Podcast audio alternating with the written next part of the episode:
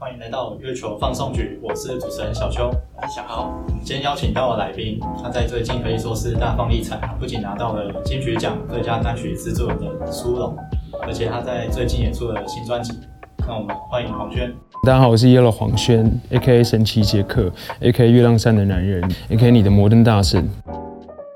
是不是还期待有更多？对对，最近就是杰克，Call me Jack，Jack Bing，Jack Bing 巨石强森，你觉得有吗？最近还有吗？最近应该对，应该没有什么有的，而且大家有没有发现最近跟以前的一个最大的差别？嗯，就是杰克船长的造型。Of course，对，最近就是一个走一个杰克路线，Jack，Please call me Jack Bing，Bing's Talk。所以之后也不会有更多，还是会有更多。哦，其实说真的，因为我这些 title 这些称号，其实也不是我自己。自己变出来的，这是我透过这几年经过科学研究、仔细的分析之后，得出一些网友重大的一些结论，就是会比较多人说我像摩登大圣。哎，其实我自己看了以后，我也觉得还蛮好笑的，就是头型啊各个方面，而且你知道摩登大圣穿什么颜色的外套吗？黄色，yellow。所以我就觉得这件事情跟我有某种上面的呃共鸣，有一点投射。但其实说真的，我自己个人没有那么喜欢黄色。我叫 yellow 有一个就是最简单的原因，只是因为我姓黄，像蓝正龙叫 blue，对不对？白领，白领不叫 white，但是，对我从高中大家都叫我 yellow，所以这只是一个很肤浅的一个理由，其实也没有什么太多的，嗯，太多的想法。那这些称号，比如说摩登大神、巨石强森，也是因为以前我，因为其实我剃光头是从二零一一年，我已经剃了十年了，所以我算是一个比较资深的一个光头前辈这样。然后，呃，那时候一剃完以后。拍一些照，大家都觉得哇，很像那个巨石强森这样，然后所以大家都叫我东南亚巨石强森，然后东南亚巨石强森，然后自带风雨的男人，这个也是因为我前阵子有一首单曲嘛，跟爸爸的怪天气，然后那个时候就想到说哇，自带风雨这不错，像我昨天去台园桃园演出的时候啊，应该应该是说可以卡街哦，上个月去桃园演出圣诞节的时候，那那天真的是刮风。又下雨，然后我在表演的时候，我的雨伞也爆了，所以我觉得刚好，我觉得是一个非常应景的一个一个时刻。巨石强森，但是最多人说的巨石强森小时候叫小全石，嗯，没有啦，这只是一个笑话。那那其实又有光头，其实我觉得光头你会剪头发前面剪头后洗头会有差，我会觉得很爽。那我跟你讲，光头其实最爽的时候是是剃头的时候。剃头的时候就是那个非常的非常的疗愈这样子，因为我算是我刚刚说我是一个十年资深的一个光头前辈，所以我在光头这方面怎么处理光头这方面，怎么处理毛囊这方面，关于头皮的保养一些头皮的保护，其实我个人是有一些颇丰富的一些知识。对，所以其实我只能说日常的这个剃头的这个步骤对我来说是一个日常瑜伽。那如果有更多人想要尝试这个发型的话，其实可以私信我，我有时间的话我可以跟大家分享一下。因为其实前阵子一直到现在。还是会有一些网友，他们会问我一些比较我觉得很酷的问题，就是哎，要怎么剃光头？因为我最近就是想说也想剃光头这样，可是我不知道同学会怎么想。哎，我先在这边跟大家讲一下，就是你要换什么发型，或是你想要穿怎么样的造型，毕竟那个头发是长在你身上的，衣服是穿在你身上的。如果你太把自己的眼光建立在别人怎么看你的话，那你怎么穿都不会很好看，除非你够相信自己。对，我觉得穿搭跟头发真的是一种赋权的意思，你知道赋权吗？就赋予权利。你要给他怎么样的意义？你要给他怎么样的定义？如果你够相信自己，怎么样都是成立的。如果你有一趴的不相信，我跟你讲，大家是会感觉得出来的。所以，你想要增加你的魅力，或者是你想要让自己好看一点，跟你想要剃什么发型，其实我觉得是没有什么关系。但是，如果你真的还是很想尝试这个光头的话，真的可以问我，因为我对这方面很有研究。比如说，要用怎么样的刀片，用怎么样的这个刮前刮后的这个保养啊。然后，如果你的头还有过敏的话，其实我也有就是相关的这个药品的知识，我不敢这边不太能讲这些嘛，对。就就没有没有然后当然这个是开玩笑的，对，大概是这样子。好，那我现在问你音乐方面的，那可能就是，呃，在你是怎么去进行一个接触到音乐这个部分？我我必须说，我觉得我相对相对来说，我觉得我算是蛮幸运的，因为我从小就是长在一个。跟音乐算是有密切渊源的一个家庭里面，那我妈是一个福音歌手，我姐是从小学音乐，她在美国，这样，所以呢，呃，我从小就很自然而然的，呃，喜欢上音乐。但其实我不，我我从以前到现在都并不认为音乐是我的全部，我我没有觉得做音乐有多么伟大，我觉得音乐只是我表达我世界观的其中一个方式之一。这我个人是从小到大非常喜欢表演，我这是一个。表演欲非常非常非常非常非常非常非常非常非常严重，甚至有点生病的一个人这样子，所以我觉得我们家庭环境给我一个很舒服的一个管道，非常自然的一个疏泄的方式，让我可以去释放我的表演欲。因为我的爸、我的妈、我的家庭都是一个非常爱表演的一个家庭里面，所以我觉得音乐这件事情是一个很自然的工具。在我小的时候，因为我妈非常会唱歌，然后我姐姐非常会音乐这方面，她也很会唱歌，所以我觉得我比较有优势的地方是在于我在很小的时候我就。觉得音乐是一件很自然的事情，我没有想，我到一直到现在，我都没有想说要刻意去做它，因为我每次都会这样讲，就是我觉得音乐对我来说最迷人的地方就在于我越研究它，我越搞不清楚它。你知道这个距离，这个神秘的距离，反而会让你促使你更好奇去探索这件事情。我我我是一个很重视探索的人，我是一个很重视过程创造价值的人，我不是一个目的导向的人。就像我创作我自己个人音乐，我也不会想说啊，我要希希望他长什么样子哦，我他想啊，如果你一不到的话，你是不是就很焦虑？所以永远把自己看得很小，音乐是很大的。所以我通常我大部分我的创作，我都是跟我的作品一起成长，其实这个意思，保持有机就是这个意思。你要容许各种错误的可能，你才有办法创造意外的美丽，这样子。然后我觉得给大家一句忠告，这我我我还是要说一个话在前面，就是说。呃，我其实很感谢你们邀请我来，然后我分享的也真的只是我个人的体验而已，我并没有，我不知道你们大家或者是对各位朋友们是怎么看我的，但是我看我自己绝对不是你们看我那样子，所以我只能分享我个人的体验，然后永远不要过度去着迷于，或者是把台上的人或是镜头前面的人奉为圭臬。我希望可以透过我们这个谈话，你们可以自己去思考。抵消所有，你相信还是就是相信你们自己的直觉？我只能去讲分享个人我的经验这样子，对。然后我会觉得就是不要知道太多，反而才可以创造更多。所以永远不要被自己的期待给绑架，其实是这个意思。嗯，我是想问，就我知道你会很多种乐器，那是从什么时候开始接触？呃，这个我觉得也是呃家庭的关系，就是我妈她非常会弹钢琴跟。Flamenco 的 guitar，你知道 Flamenco 吗？民 谣。那 Flamenco，Flamenco 是佛朗明哥的意思，是一种西班牙、意大利式的那种风格色彩的王国，珠宝镶嵌工艺的创新者。没有啦，我是说那个是我最近的 title。我说弗朗明哥是一种呃，是一种风格，音乐风格。对，然后我妈非常会弹奏那样风格类型的吉他演奏，所以这个有很多的养分，促使我。在很小的时候，我就很自然的想要去摸乐器，去玩乐器。我并没有把玩乐器或者是玩音乐这件事情当做是一个很辛苦的练习还是怎么样。没有，我真的就是觉得这是一件很好玩的事情，我很享受这个过程。对，然后，但是我从小到大很认真有在学的乐器，其实是启蒙应该是小提琴。嗯，然后。我一开始在幼稚园的时候，我们班上有一个同学要拉小提琴，然后我一开始就觉得这个乐器很酷，因为我们家只有出现吉他、木琴跟钢琴，没有出现过小提琴，然后觉得这声音太酷了。一方面是因为我记得我在那场就是幼稚园的毕业音乐会的时候，我表演的是穿金刚战士在台上表演，然后突然有个拉小提琴的，我觉得哇塞，这是怎样的一个，这是怎样的情况这样子，然后。我觉得我一定要学这个乐器，所以其实我从小到大，从小学啦到国中，我是非常非常非常，呃，专注在练习小提琴的。当然，吉他刚会会开始弹吉他，也是因为就是我在国中的时候发现小提琴不能够边拉边唱，所以就弹吉他。但我小提琴其实从以前的成绩，我觉得是有得到我自己很享受的这个肯定，就是我小。国中的时候是弦乐团的首席，然后我觉得也非常荣幸有拿到曾经拿过这个全国学生音乐比赛钢琴三重中的特优第一名，然后我是拉小提琴的，可是后来我的同学都觉得很可惜，为什么我不继续拉？是因为回到我刚刚想讲的话，我觉得各种工具跟 各种兴趣只是我表达我世界观的一种方法，所以那个时候我在国三升高一的时候。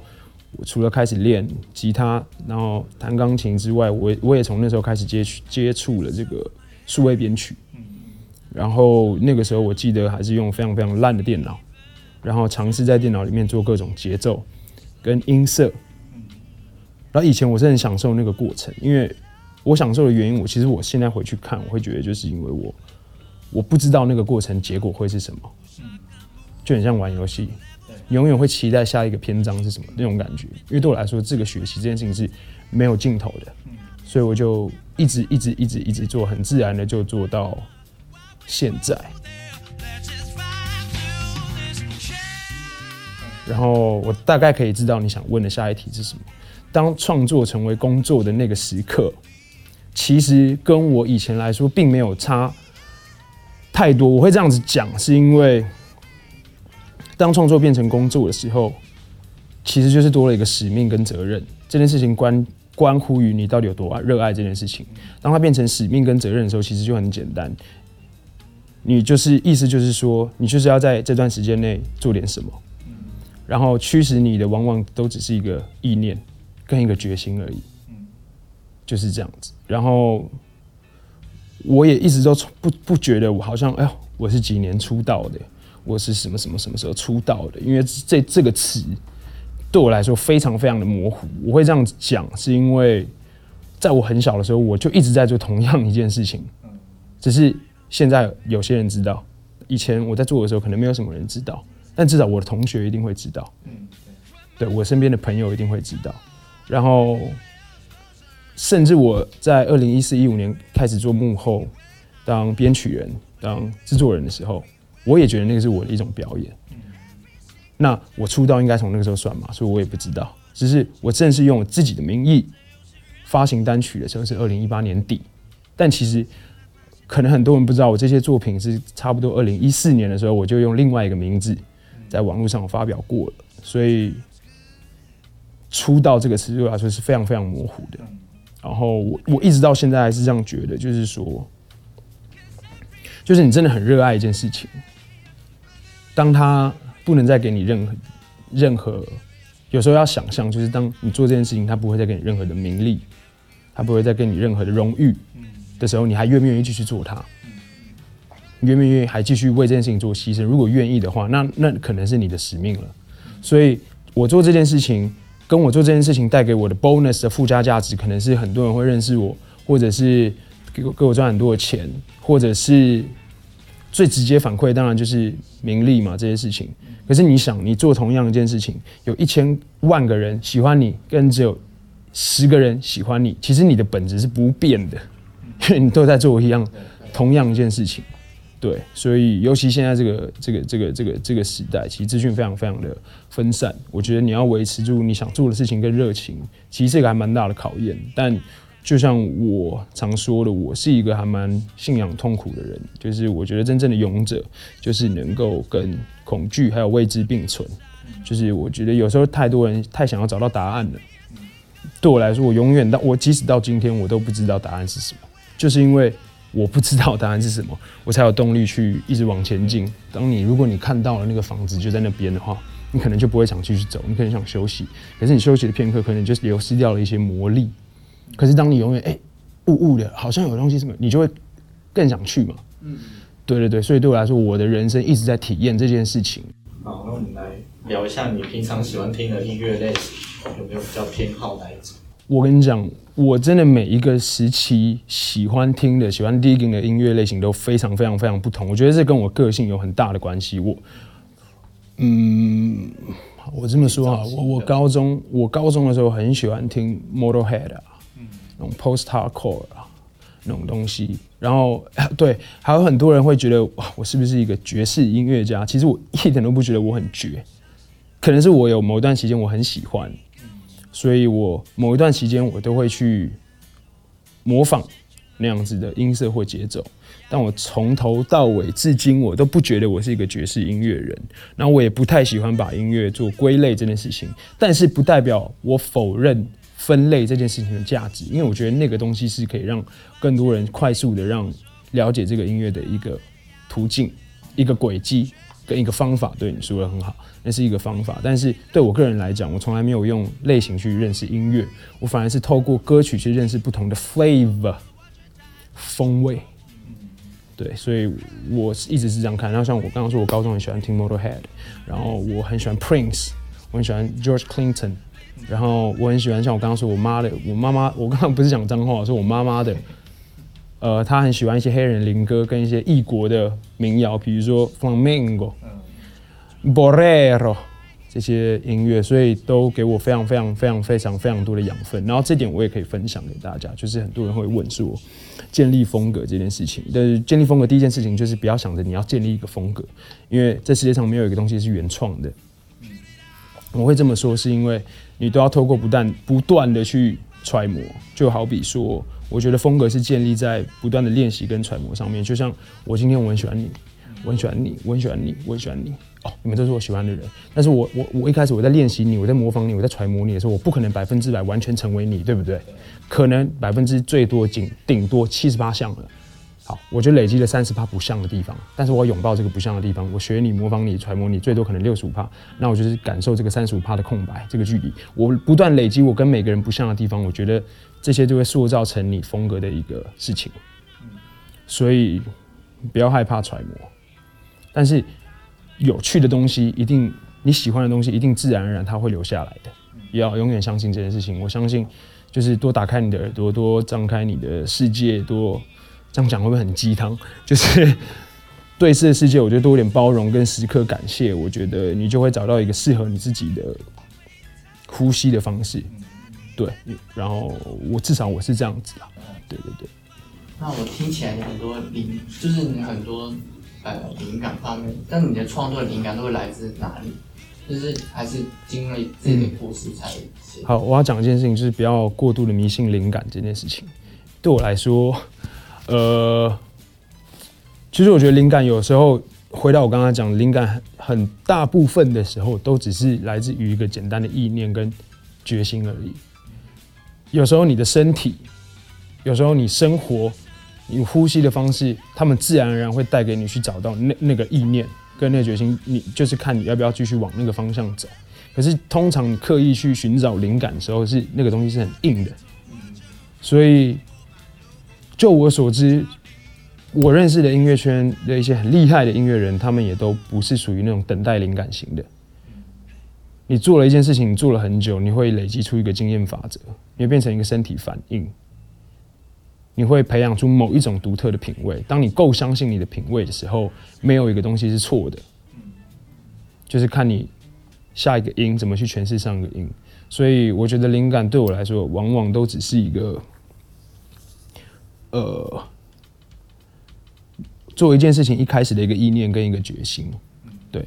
当你要做完成这件事情，当你想要做这件事情的时候，在过程当中，所谓的灵感就会带你去你应该要去的地方。可是当你一开始就设限，我就是想要做这件事情，或者我想要这件事情的时候，你就有时候往往你就会被你自己的期待给绑架。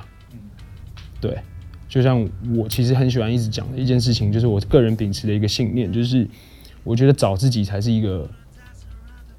相对真实的状态，就像我都不敢。你觉得你很了解自己吗？我觉得自己应该是最了解自己的。那我并不认为。你看，分歧了。我认为啦，就是当你，我们每天我们醒来，我们的世界，我们都是在看每一个人，都是在看每一个人。其实很少的，有时候很少的时候，是我们自己可以觉知自己的。所以对我来说，我会觉得身边的人搞不好都比我还要认识我自己。为什么？我觉得做自己这件事情。呃，很多时候都会变成一个借口，就是因为当你越了解自己的时候，其实某种程度上面你也是被自己给限制了。这世界还有很多可能，比如说我会觉得啊，我是这样的人，所以我不要接触这些事情。哦，我是这样的人，所以我应该要去做这些事情。可是当你是处在一个找自己的状态的时候，什么事情都很有可能。是还没发现。对，你可以去往这种探索或是好奇的这个角度去试探你。可以在这个世界得到怎么样的体验？包括你做的每一件事情，都是期待你可以从这个世界透过这件事情，可以得到某种意外的体验。这是我的人生观，所以我觉得找自己比做自己更为真实。所以当我在做音乐的时候，其实我也是保持这样的理念。我希望透过音乐创作跟做音乐的这个过程，去探索自己，重新归零自己，重新挖空自己，我才可以拥抱更好的未来。并不一定你做对的事情，并并不一定会得到。正确的结果，但是你一直累积，不断的累积，相信自己做对的事情，就会得到最适合你自己的结果。所以这是为什么我会觉得找自己比做自己，我觉得更重要。可是同时你也可以很了解自己。我觉得这个是没有冲突的。但是我我都会觉得，就是你自己不喜欢什么，会比你自己知道你自己喜欢什么来的更强烈。那那你你早期有遇到，因为你可能早期的在创作这个方面，嗯因为你在说要找一些灵感，因那对于你现在可能就不需要那么多。还是需要灵感。那那你觉得最困难的点会在哪里？在前期的话，嗯，前期有嗯，是创作的过程。创作，嗯嗯，创作的过程中最困难的事情，我觉得反而不是前期，是创作的过程中最困难的点，对我来说是什么时候该结束，什么时候该完成，什么时候该完成这个作品。我觉得这个是 对我来说是最困难的，因为什么时候开始，这只是一个意念，一个决心，你要做，你就会自然而然就会有东西了。但是什么时候结束，对我来说永远都是最困难的，就很像你登山。对我最近很喜欢用这个比喻，就是其实创作音乐啊，或者是各种形式的创作，都很像登山。你一开始你都会看到一个登山口，登山口往往都写得很清楚，因为它海拔很低嘛。那你待会走进去的时候，你的目标、你的任务、你的潜意识告诉你，你要是不断的往上爬，你要找到那个，你要登到山顶。可是在这过程当中，你会遇到雾，你会遇到风，你会遇到雨，有时候你会看不到自己在哪里，你有时候根本不知道自己在这个山的什么位置，你也不知道这个风景会带你去哪里。可是你只要告诉自己一直往上爬，过程一定是痛苦的，一定会有各种荆棘、各种挫折、各种试探。然后当你快到山顶上面的时候，某一刻你好像看到自己在哪里了，这件事情就会给你更大的动力去往上挑战。但是最后一段路对我来说，永远是最辛苦的。对，一定就是越高的地方，一定天色就会异变的、啊，怎么样，怎么样，怎么样的。所以，当你从这个地方跳到登到山顶的时候，慢慢爬，慢慢爬，慢慢爬，攀过蔓崖的风景。哎，这是呼应到我最近的新歌《Beanstalk》。攀过蔓崖的风景之后，你站在山顶上面，当你一览山小的时候，一览众山小的时候，那一刻我觉得是最有成就感的一刻。对，但是其实过程当中，你已经创造你意外的价值。也许你原本的目标只是要登到山顶，但是也许在这个过程当中，你训练了什么肌耐力，你看到了很多你没看过的风景。这件事情是我觉得我很喜欢投射在音乐创作上面需要得到的不同的体验跟刺激，这样子。对。好，那我们先来聊一下你的新专辑 Oh 名字 yeah 叫 Beanstalk。Beanstalk 是专辑的概念是什么？Beanstalk 其实是来自于这个一个童话故事，叫《杰克与魔豆》。然后，呃，我把杰克取，大家不知道记不记得这个故事，就是杰克用了一头母牛嘛。然 后我现在是要讲童话故事是 杰克大家去 Google 就对，大家可以 去 Google。那我把这个杰克呢，无意间他透过这个生长的这个魔豆的豆茎，生长到云端上面的城堡，去巨人的城堡偷偷这些宝藏的这个故事，转译成创作者寻找、探索音乐的可能，跟寻找他自己精神物质上面的追求之道。是这个概是这个概念，因为有时候就像我说的，创作就很像你一直爬这个豆茎，你不知道它到哪里，你不知道它可以带给你什么，但是只要你够相信自己，你就会到最适合你自己的地方。然后，其实我在这些音乐作品里面，我也藏了三个宝藏，因为大家知道杰克与魔豆有三个宝藏，一个是金鸡母会下金鸡蛋的母鸡，然后一个珠宝袋，然后一个会自动弹奏的竖琴。其实这三件事情都有一些不同的含义。然后这是一个，然后。大家如果仔细去推敲 “beanstalk” 这个词词的话，可以解可以可以变成 “beanstalk” 豆子的物语，或者是 “Beanstalk” “beanstalk”，“stalk” 是窥视的意思，窥探的意思。其实杰克在爬那个斗境的时候，巨人也在偷看他。杰克同时也在窥探巨人上面有什么。我只想把这个词呼呼应成今年你知道疫情有一段时间，大家我们只能在家里面，然后我们观观看我们身边的朋友。或是呃，这世界的方式仅仅只是透过一个小小的手机荧幕视窗，好像去一窥窥探别人的生活那个感感觉。所以在我的这个专辑封面，这是我自己设计的一个巨人的视角，他好像也是在窥探一个杰克的房子，是那种感觉。大家如果仔细去看的话，我要消唠一下我的这个专辑，这次帮我完成的摄影师 Alien 汪炳林先生，你有在看吗？很明显你没有在看，没关系。呃，Alien，然后。我希望可以传达出那种错视感，所以在专辑封面我反而是巨人，但其实这件事情也蛮有趣的，就是杰克去偷巨人的宝藏这件事情，也很像是各种创作者从小到大一定都会有自己心中敬仰的目标，或者是榜样，或者是创作巨人。那这世界伟大的结晶都是站在巨人肩膀上面的结果，也就是因为我们可以不断的站在不同巨人的肩膀上，这个历史才会一段一直不断的推进。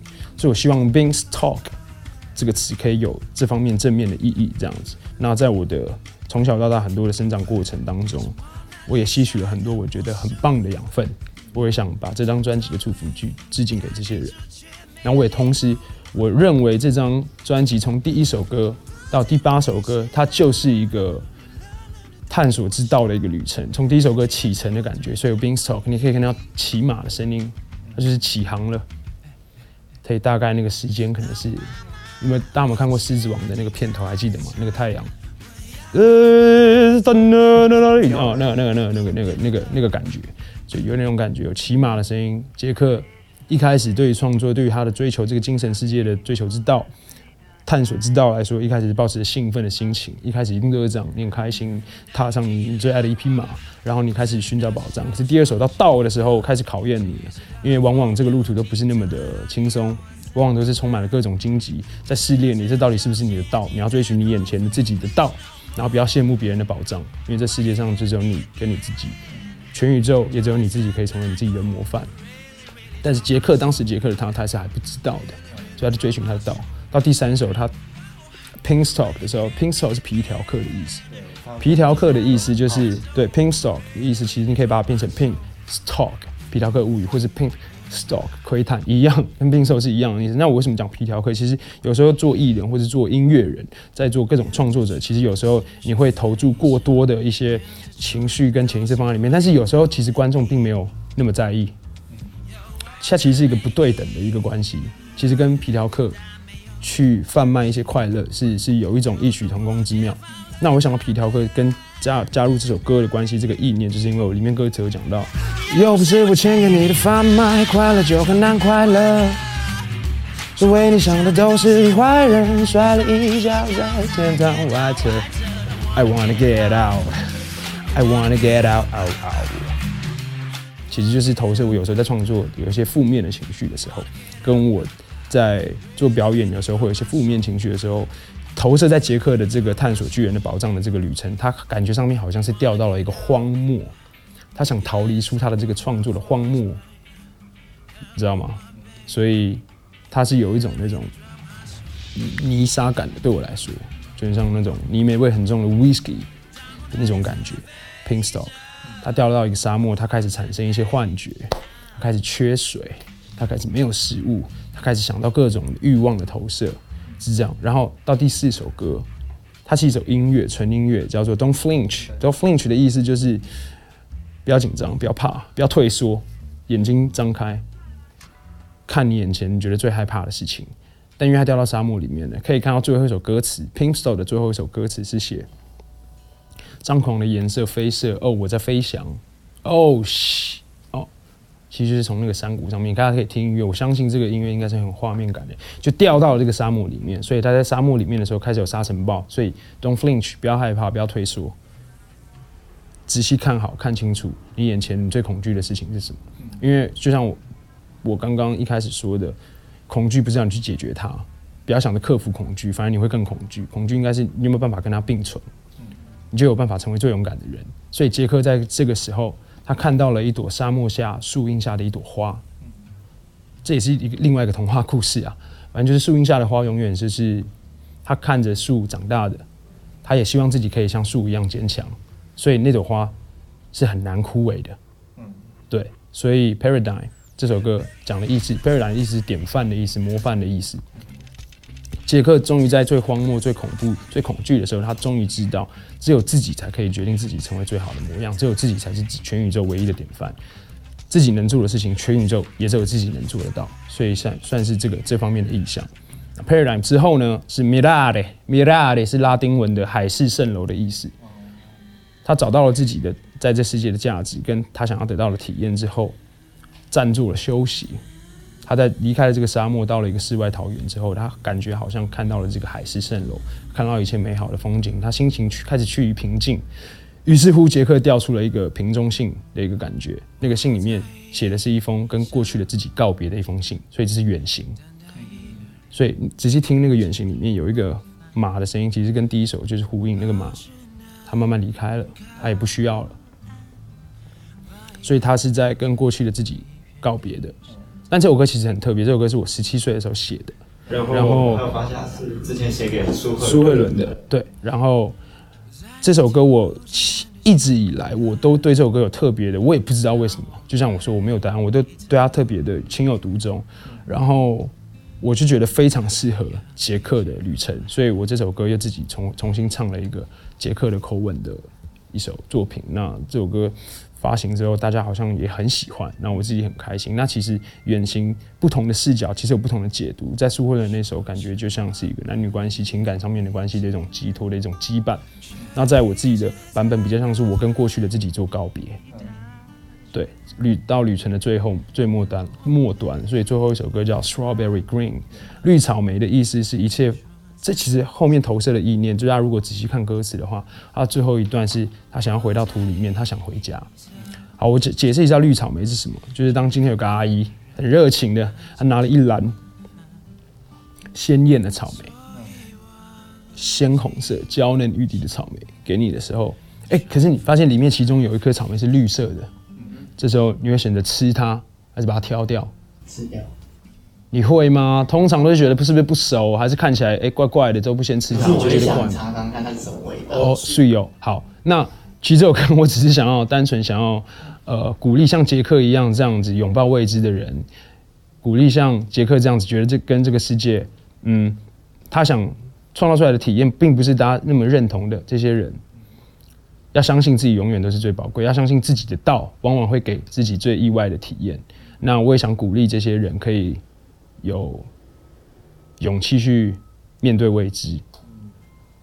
最后面杰克的心情是想一些返璞归真，因为他后面的歌词想到说他想回家，想回到土里面。其实这整首歌都是以一个水果的视角，一个绿色草莓的视角的心声写的一首歌。如果大家仔细去看的话，那其实我也是想鼓励这样的人，或是有这样想法的人，然后不要焦虑。当你最像，因为他为什么这个水果最后想回家，想回到泥土里面，也是因为在泥土里面的时候，就没有人会在意你是红色的还是绿色的。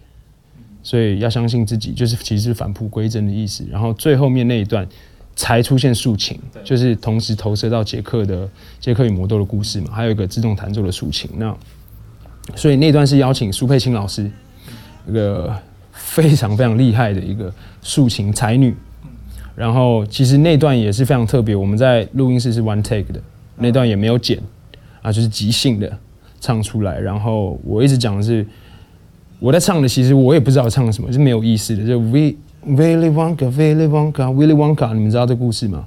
巧克力冒险工厂，巧克力工厂嘛，对不对？叫什么？这是可以讲的嘛？应该没差。巧克力工厂，Willy Wonka，威利旺卡先生。对，威利旺卡其实没有什么意思，只是我单纯觉得唱这样唱的时候很好。可是当我去仔细去看他故事的时候，哇，对不对？又跟杰克有关系？为什么？威利旺卡就是杰克嘛，同一个人演的啦，对，就是这样而已。所以其实没有什么太刚好就是呼应到，那这也是同时验证，就是我同我都一直在跟我的作品成长，我也不知道会变成什么样子。可是往往当我不是不刻意去思考跟设计的时候，他都会给我一些很意外的反馈。其实我一直在拥抱的事情，一直在期待会产生冲撞跟体验的事情，就是这件事情。包括我之前的作品《不开灯俱乐部》《服饰集》这些作品，我也不知道它最后可以串成这个宇宙，也是我一直不断把歌完成的这个过程累积出来，这些潜意识好像就自然而然把我带去这个地方。对，所以我觉得最重要的事情就是有没有办法在创作的时候对音乐保持诚实，我觉得这个很重要。对，不要想去控制音乐，因为永远比你想的还要更大。当你不知道。当你知道的越少，反而我觉得可以创造更多的东西。其实就是这个，就是这个意思。这是我个人的体验。那我觉得大家可以去去消化看看，或者是大家有各自的解读，我也非常非常的欢迎。对，不要把我讲的话奉为圭臬，我只是提出一个参考。对你来说可能是产生一种碰撞，我觉得这样对我来说就很够了。嗯哼。就是带你给公众一点回馈。Yes，哎、这件事情也是我觉得艺术作品具有包容性的地方。我觉得一个艺术作品永远在在创作者完成的那刹那，其实这个作品的生命还没有结束，它就是会不断的去透过不同的乐听者、不同的听众、不同的观众，它会产生新的想法，同时这些想法在投射到这些作品上面，会产生新的生命，它就会像涟漪一样，会不断的产生涟漪。所以这个作品到最后，不同的人听到，它都会长出不一样的花。然后这是我认为为什么就是虽然作者已死理论是这样子，但是作品完成的那一刹那，它还是会不断的生长。这是我认为最重要的艺术包容性，就是你要包容不同的看法、不同的解读。也也许你觉得好听，也许你觉得不好听，或是也许你觉得这是蓝色的，这是绿色，这是黑色。我觉得这个很好，因为一个一个艺术作品的美，就是来自于这件事情上面有没有包含，有没有办法包容各种的丑。对，imperfect is perfecto。那就是没有一个特别一个定义，就是对就是每个人，就是一个对，因为如果艺术作品你要那么理性的去观察它，它又不是一个科学产物，它又不是一个，它其实没有一定，它没有一个觉得它甚至它没有意义的，你知道吗？就对我来说，其实我觉得我很多时候我在创作的声响，大家说为什么你要用这声音？为？我其实我也不知道，没有意义，我就是想这样做。那个是创作的过程当中，音乐自然带我带领我去做的事情编曲平。常都是怎么进行？就是想到就放了。我就会乱弄，我真的就是乱做。呃，像，嗯，我想想看，一开始我会有个动机，我会有一个对这个音乐，或者我想完成的这个音乐，我不会觉得我缺一个声音，我会，我一开始可能会有一个质地，对于这个音乐，我想要有拥有了一个质地跟那个那个那个那个味道，然后一开始我就可以用利用这样的味道，我去拼凑出一个 backbone，一个骨架，大概它会需要怎么样的声音，然后我就开始乱试，乱试，乱试，乱试。我不要期待要跑到终点，不要期待要完成它，而是在这过程中享受这个产生各种所谓的错误的这个可能。通常只要这样想的时候，哎、真的我每次会这样，就是我不思考的时候，反而我觉得我是一个天才，你知道吗？就是我我我我很设计它，很很很在意它的时候，反而我想控制它的时候，反而我就是一个傻子。所以这个大家可以去印证看看。所以我就是在不断的尝试错误跟拥抱错误的过程当中，哇哦，它就变成一个很棒的一个会给我刺激意外的作品。我原本是想要这样做，可是当我不思考的时候，后面变出来的东西往往比我想的这个更大。所以我并没有一个逻辑。我从一直到做音乐到现在，我都没有一个 SOP，我会怎么做，我会怎么做。有时候只是来一个旋律啊，我试着把这个旋律先找出和弦，甚至不找和弦，就是乱弹，就是乱压，吉他就是乱弹。哎、我就一直录，觉得这个东西好像不错，但是我不确定这是好还是不好的。对，就是这件事情就拥抱未知。当你太清楚的时候，其实做音乐最重要的事情就是我刚刚说的，你要把你所有知道这件事情其实很矛盾，就是你平常要吸收各种尽可能的各种音乐知识、跟音乐的素养、跟音乐的品品味，然后多听。但是你在创作音乐的时候，你要把自己归零。当你知道的同时，我还是要讲这件事情，因为这件事情非常重要。当你知道越少的时候，反而可以给你创造更多。不要太去用理性的角度去创作音乐，不要说啊这个和弦打到了，对，有时候打到就真的要修。我的意思是。节节奏 grooving 它就是呼吸，每个人有不一样的呼吸，所以就没有对或错。然后包括声音声响上面的结构上面，我觉得也是这样。我是一直秉持这样的理念，所以我并不是说好我要用 C C minor nine，我要用什么什么样的和弦拼。其实我从来都不是这样去看待音乐作品的，我都会先乱弹一遍，然后哦哦，OK，这个是 E minor nine。这是什么东西啊？这个有什么音？这个有什么音？所以我觉得尽可能让自己大胆一点、勇敢一点，去拥抱未知，然后不要让自己知道太多。然后你只要这样子相信，你对音乐的热情、对音乐的那个爱、那个情绪，对它诚实，它自然会带你去你应该去的地方。对，但是这件事情还是必须得透过不断的练习。就像我觉得，就是天赋，它只是会让你在练习的过程当中找到不同的可能性。可是你要登到山顶，你还是得靠不停的练习。对，所以每个人都是不一样的，每个人的宝藏都是不一样的。说不定你的宝藏只是那个灯，我这个人生的宝藏只是那个摄影机，但是我不知道啊。那我为什么要去羡慕你的宝藏？我应该定睛在我的道，甚至我都不知道我的摄影我那个宝藏是摄影机，可是就是因为我不知道，才要努力的去寻找。呃，对，所以我的人生意义建立在于，我要去找到我在这个世界上必须要得到的体验是什么。这个问题可能是永远都没有答案的，可是就是因为这样才可以驱使我不断的前进，一直不断的走，一直不断的翻页。对，所以我也不希望我自己看得太清楚。但是你问我有没有企图心，或对我的音乐的野心，当然还是有的。对，但是我我我也同时会时刻的，就是提醒自己，不要让自己被自己的期待给框架住。这是我的个人的分享，这样。其实巨人也代表是是听众的，也是，然后说得很好也可以哎你看是小时候自己的，就自己的样子去成长的过程。对，我觉得解读是这样。这个要拍手一下。对对，我觉得这是很棒的分享。你看，你这样子的想法，其实同时就赋予了这个作品有更多丰富、更多层次的意义了。对，它就是有生命的，它是一直不断有机在变动的事情。所以很感谢你，哎、这个防疫期间撞一下好了。那我想问一个问题，就是之前我在跟小苏访老师的访谈，嗯，我听到你有聊到轩轩宇宙这件事，对对对，就是你有跟范晓萱还有许若瑄对合作过，对，还有吕世轩嘛。其实我必须得说，这一开始也不是我设定的，这真的是也是一个巧合。就是我的音乐作品带领我去我觉得很酷的地方，我觉得这是其中一个。像一开始范晓萱那个时候，是因为我小时候很喜欢范晓萱嘛，然后我这样讲他会会，我也 我很喜欢范晓萱。哦，先删掉这个时间的这个概念。我很喜欢范晓萱，然后那个时候我有首作品叫《独上 C 楼》，那这首歌的词是跟小明老师、旺福的小明老师一起完成的。然后那时候我就觉得始终差一个合唱。其实我这首歌它是有故事的，是讲呃王先生跟白小姐的爱情故事。然后我就想到这个小姐，我就直觉就是我就是觉得只有范晓萱是适最适合的，但我也不知道为什么。然后后来找她来的时候，其实还蛮意外的。他很欣然答应，而且他同时，我觉得我要给他一个，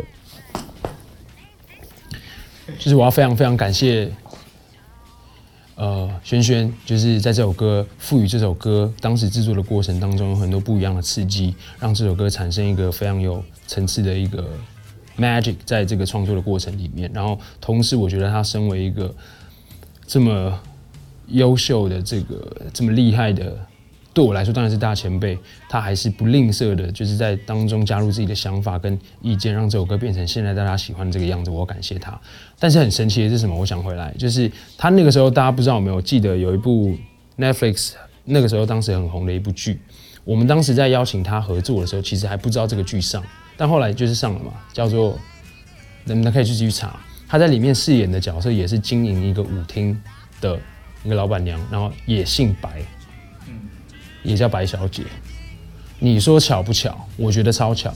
对，那你觉得这个是安排好的吗？哦，可能是冥冥之中，对我也不知道。所以我觉得这件事情真的很酷。然后，独上西游是我觉得一个很充满魔幻时刻的一个体验，这件事情，然后有产生很多的 deja vu。然后一直到后来，第二个轩就是吕世轩嘛。吕世轩这件事情也蛮酷的，是因为我跟吕世轩其实是。我跟他是网友多年啊，这个我可以爆他的料。所以我跟他是网友多年，是起因于二零一二年，他那个时候有个作品叫做，然后呃叫做我不可能会饶舌了。然后他是一个 cipher，然后在里面有其中有个吕志轩，那时候我不知道他是谁，我想说哇，这个人的声音也太酷了吧！就是台湾你可以找到饶舌歌手像他这样这么酷的嗓音的，我觉得真的很特别。然后那时候我就无意间，因为其实我。一直以来就是，我就偷偷用一个个人私人的账号去加一些我觉得很酷的人，但是我也不会跟他聊天，就是看他会不会回应，就是一个不抱期待啊，就是好玩，就是一个社会实验。其实我从小就是一个非常调皮的人，好，这不重要。然后就是我就是加了他以后，他也确认，可是我们始终就是没有见到过面，我也没有跟他打招呼。理应说我应该礼貌性跟他说谁，但是我也觉得这不重要，我只是想看他的反应而已。然后在前年的春娜演出的时候，那年是我刚发。作品的时候，我在那边唱唱唱，我就看到迎面而来，他走过来，我想说哇，太好了，就跟他打声招呼，这样说，哎、吕轩，Trial Fresh 新鲜鳟鱼，吕世轩，这样这样这样，他就看到吓一跳，说，哎、怎么了吗？怎么了吗？看到我就怎么了吗？我说没有没有，我是想跟你打招呼，因为其实我跟你是脸书多年的网友，这样。他说，嗯，是吗？哦，好，那我知道，我先去上厕所。然后我想说，啊。哇，这么有高度是不是？内心其实我是觉得有点不爽，我想说这是怎么什么情况？这样怎么那么拽？就后来不到一个月内的时间，他突然有一天密我说：“哎、你是不是上次那个在春大跟我打招呼的光头？”我说：“对。”我说：“哎、我最近就有很多朋友跟我分享这个这个这个歌，好像就是你，对不对？不知道，好像就是你。我觉得你太屌了。我说我我一定要好好跟你见个面，这样弄。然后我们一见面的第一天，他就跟我讲，他那个时候正在进行的大特醉这首歌，他没有做完，他说不然你来唱，我就是想到就是只有你可以唱了，所以就是我们其实是在非常非常短的时间内在录音室就完成这首歌，所以我觉得这也是一个对我来说很特别的经验。于是我跟他就变成一个非常非常好的朋友。对，这是吕世轩的部分，这样子，所以这边 shout out to Trial Fresh 新鲜鳟鱼，这也蛮酷的。这对啊，我就说这不是我安排好的，所以就开始变成轩轩宇宙了。所以我觉得这个就变成一个很酷的一个，算是一个噱头。然后像 Vivian 对我来说也是非常非常特别的一个体验，因为当时候台北时装周其实他们他们是先找你，对他们是希望找我去做一个主题曲这样子的概念，然后他们其实已经设定好某一个人选，但但我我就不知道为什么，我就是突然想到说，哎、何何不去问问看徐若瑄？嗯，但是因为因为从以前一直以来，徐若瑄对我来说都很像就是亚洲的哈利奎恩啊，嗯，大家知道女神对，女神等级的那种。然后我觉得她的个性很适合在这首歌加入一些很丰富的纹理，她的声音这样子。然后敲的时候也是非常很意外的，她也答应。刚好那段时间她就是在台湾，他其实是非常非常忙的一个人，他刚好就是在台湾，然后刚好就很顺利的做，然后才发现我手臂上面有个刺青嘛，刚好是他的生日。他还觉得说，对，那时候我还骗他说，对我是因为为了你前三天会死的。当然这是他也知道，就是是一个巧合这样子。然后我把 Paradigm 放到这张专辑里面，其实是另外一个版本，大家可以去听。其实歌词是不一样的。其实一开始我原本做 Paradigm 的时候是想要做成像专辑这个版本的，因为我觉得它同时也呼应了就是疫情的年代，透过时装可以给大家怎么样的生活指标。我是从这个角度去思考，所以才会使用这样的声音音色。跟这样的声响结构跟这个这个节奏，它有点像走台步的感觉。那我同时觉得它有个很重要的意涵，就是只有自己才是全宇宙唯一的典范。那我觉得这个态度非常的时尚，然后我觉得也很适合他们。我甚至喜欢到这首歌到他们就算不要用这首歌，我不管怎么样我还是要发。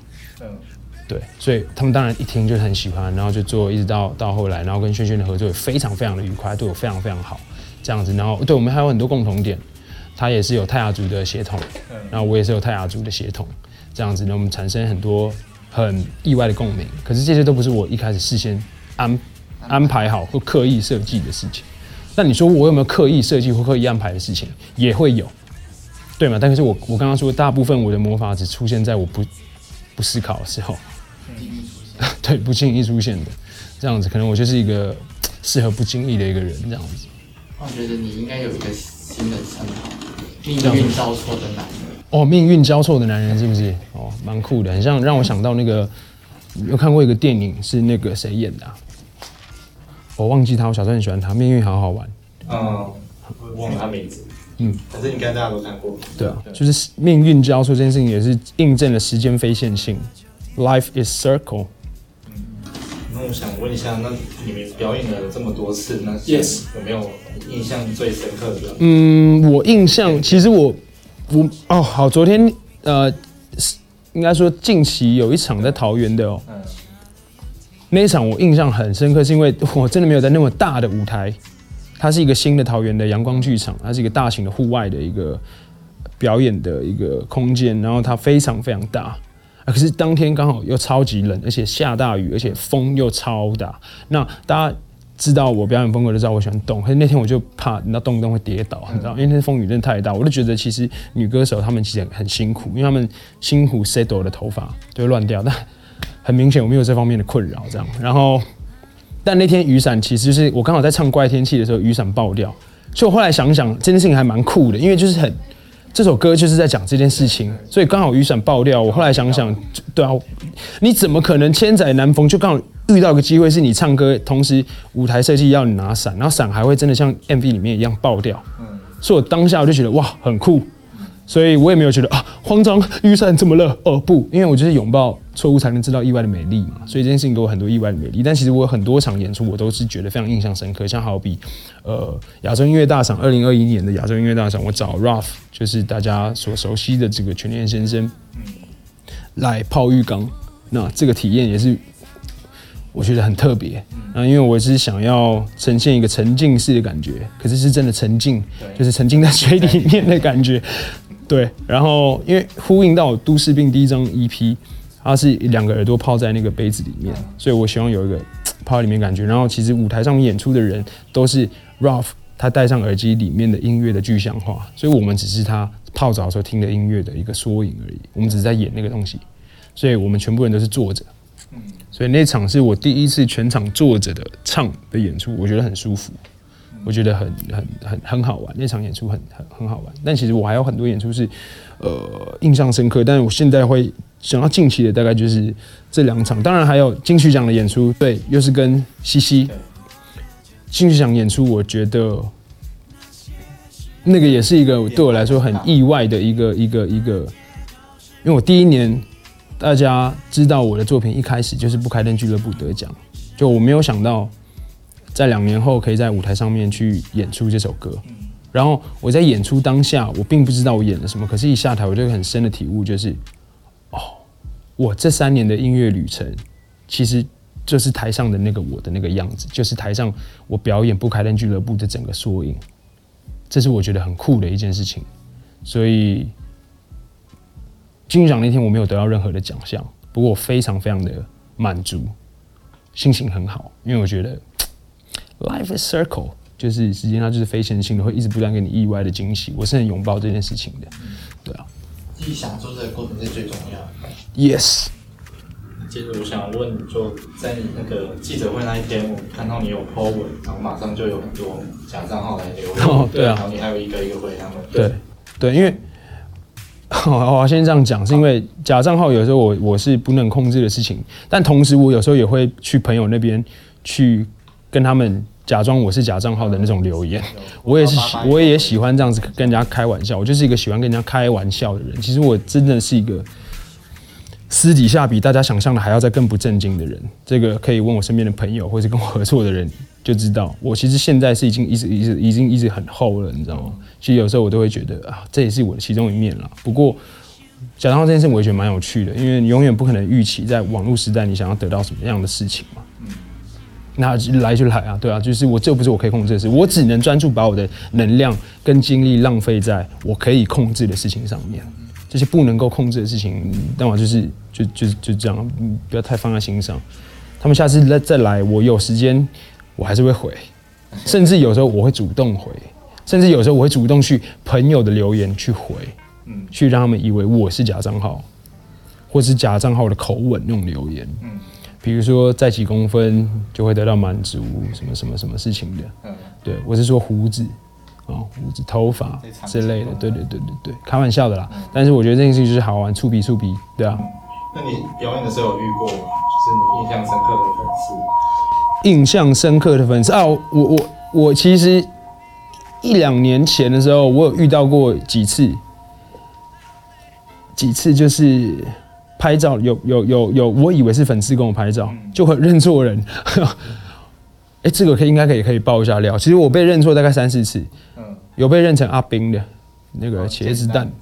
兵啊，我跟他们也还不错啦，对，所以有个认识阿兵的说，哎，我想给你看拍照，拍照这样，就拍完照说，哎，我跟你讲，你的歌我在 KTV 都有听哦，我会唱，我都会唱哦，我会唱很多首都会唱。我说我也没有很多首在 KTV 啊，你会唱哪一首？他说《狼蛛回头》啊，怎么样怎么样怎么样，《龙榴莲》呢，弄怎么样？我说哦，他说那我们今天看到你，我一开始也没有戳破他，因为我想看他会怎么样。我说哦，好好好。那我说，哎，那你的团员呢？今天今天没看到你的团员？我说我不知道，应该在家睡了。这样我也没有戳拆穿他这样。那我都是期待会看他们发生什么事情，还。有一次也蛮扯，说，这个蛮屌的，也是跟我的这个好朋友 OZ，又是 OZ，好，就是大概在两年前参加一个呃叉叉活动上面，然后就来了一个资深的一个一位漂亮的艺人姐姐哦，姐姐，她就跟我拍照，她跟我拍完照，她就跟我说，我跟你讲。我的儿子他很喜欢你的歌。那时候其实我才出三首歌而已，很喜欢你的歌，他都会唱。这时候我就直觉来，我就一定是把我认错人了这样。结果后来 OZ 就传给我一张截图，他说有人 tag 他，然后发现他把我 tag 成 OZ，你知道吗？然后我想说差太多，他是他是红色头发，我是光头哎、对，然后对，这蛮好笑的，这我觉得认错这个是太夸张了。然后，但是我跟我自己也觉得就是蛮好笑的。那我也没有当场拆穿他，我就是让他们继续演，那我也在演嘛，对，OK，大家一起演这样。然后还有认成陈星汉的这个也蛮好笑的，那你会觉得很好玩吗？我觉得我一直都觉得很好玩的、甚至有时候我会骗大家说我是谁谁谁谁谁，对啊，因为其实我做这些举动，我也不知道哎、我从小到大都有一个这样的行为，我就是我喜欢去整别人，或者是我喜欢去恶搞，或是骗大家我是谁谁谁谁谁。像以前有一段时间，我很喜欢跟大家说我是一个山水画家，然后会用一些很奇怪的打扮，不是我平常会穿的，然后出去大家问说，我说我是做山水的，这样，我是做这个山水画，最近在研究这些草书啊，什么有的没的。其实我做这些行为也没有任何的意义，就是我单纯只是想要看大家的反应而已。包括我最近这个造型，嗯，对啊，杰克也是想看大家的反应。然后甚至有一次我，大家如果有去机会去看的话，那个《饥饿时代》的 MV 里面，我画一个我画成 Rose Wing 的妆，就是我那时候刻意给自己打造了一个人设，就是眼睛就黑黑的嘛，眼睛就黑，其实看起来很可怕嘛，然后没有眉毛，这样叭这样弄弄弄，然后身上也没有穿衣服，身上涂一些脏脏的颜料，然后想说。他们因为有工作人员想要去买冰咖啡什么有的没有，我说那我去买这样，我就全身赤裸，然后就是只穿一条内裤，然后去这边有买咖啡，但那次体验其实蛮糟的，因为店员没有什么太大的反应，都太淡定了。然后因为我叫人家排，但是其实没得到太大反馈。然后我也有那个打扮在东区，就是茶街那条巷子里面走来走去。但奇怪，我也不知道，我觉得现在大家都太震惊了，大家看到这样也没有特特别太大的反应。可能大家习惯了。对，可能台北很多就是这样子。哦，对，也许吧，也许吧，对啊，所以其实有时候我做这件事情也没有，对，也没有太大的意义，就是只是想看大家的反应。